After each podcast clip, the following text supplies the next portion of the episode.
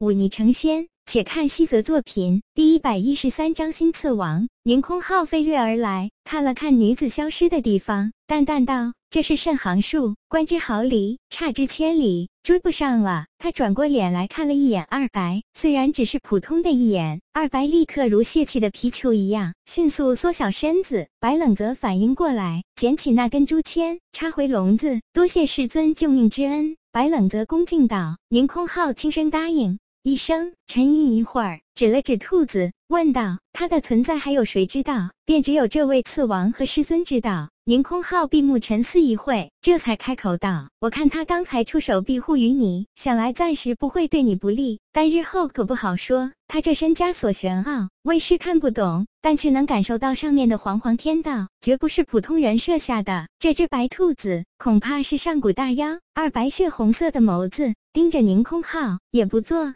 生不知在想什么，白冷则拱手道：“师尊放心，我与这兔子一路走来，祸福相依，生死相伴，多少次相扶相携，我信他。”凌空浩点点头，他看了一眼地上被两道剑气剖开的一横一竖两道剑痕，说道：“这个你看着解释。”白冷则点点头：“师尊放心，弟子知道什么该说，什么不该说。”凌空浩再不停留，大步朝锁雍轩走去。白冷则看着他。离开的背影，伸出手指轻轻敲了敲笼子，说道：“二白，我们又捡回一条命。”兔子懒得理他，在笼子上蹭了蹭，闭目假寐。这么明显的两道剑痕，第二日一大早就被大剑平的弟子们发现。王伟喝醒后，更是瞠目结舌，想不通为何自己睡了一觉，家门口的地面就被人摧残成这副模样。他来问白冷泽，白冷泽也只是叹气，却无论如何不肯开口，直至这件事传到大长老耳中，大长老直接叫来王威鹤和白冷泽两人，亲自询问到底发生了何事。白冷泽这才开口。只说昨夜墓穴的刺王来暗杀王威鹤，是自己的师尊宁空浩出手阻拦。这两道剑痕便是自己师尊的手笔。王威鹤额头见汗，大长老却沉默不语。良久，大长老叹息一声，挥了挥手，让他们二人离开，自己坐在椅子上，也不知在想些什么。出了大长老房间，王维鹤突然一把搂住白冷泽的肩膀，低声问道。那次王都到了我房间门口，为何却没有出手杀我？别跟我说是宁上师他老人家及时发觉，赶来就吓了我。那次王的厉害，我还是知道些的。他曾暗杀过五尊境强者，怎会在我一个区区武灵境面前失手？白冷则心道，自己这位朋友也不是不长脑子的吗？只是平时用的太少了。他心里这么想着，却装作一本正经的思考了一会儿，这才说道：“我也一直在。”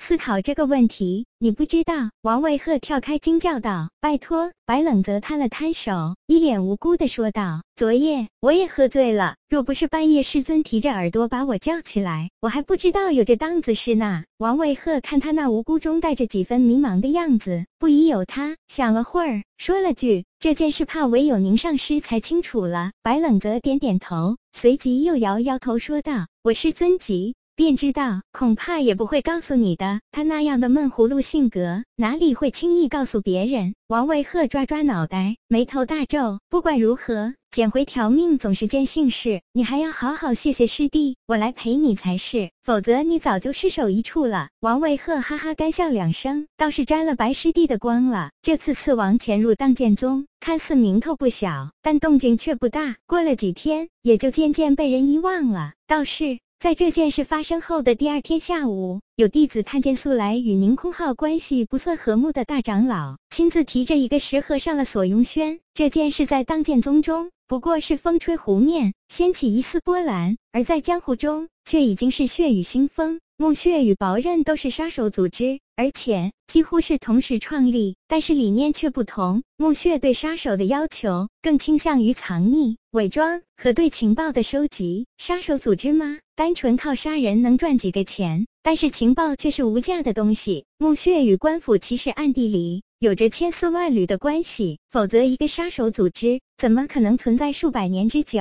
但博刃却更纯粹，他们只要一等一的刺客，首要的入门标准便是武灵境，所以博刃接的是那种真正难以暗杀的大活，而墓穴则百无禁忌。这数百年来。薄刃与墓穴之间摩擦不断，但谁都无法奈何谁，反倒是彼此之间还有着不少的合作机会，所以摩擦也只是小范围，并不会伤筋动骨。但随着这些年来大梁局势渐渐稳固，来自北方蛮人的威胁渐渐被人遗忘。伯刃再难接到那种动辄赏金几万、几十万，只为刺杀对方一名将领的大火，所以渐渐的也就没落了下来。而且薄刃的刺王以至暮年，缺少将伯刃转型、放手一搏的雄心和精力，颓势便愈加难以挽回。而反观墓穴，因为新次王年轻，且在成为次王之前，便是享誉一方的大才，身负文韬武略。一接手墓穴，便是一次大的整治，将重心从刺杀转变到情报，反倒促进了墓穴的发展。如此一来，墓穴与伯刃之间的距离便渐渐拉开了。当年势均力敌的局势。早已不在，但墓穴刺王却迟迟未出手，只因缺少一个机会和一个恰当的名头。这个机会终于还是被墓穴给盼来了。薄刃刺王病老垂危，新刺王的人选却在几个候选人中徘徊不定，而墓穴又从打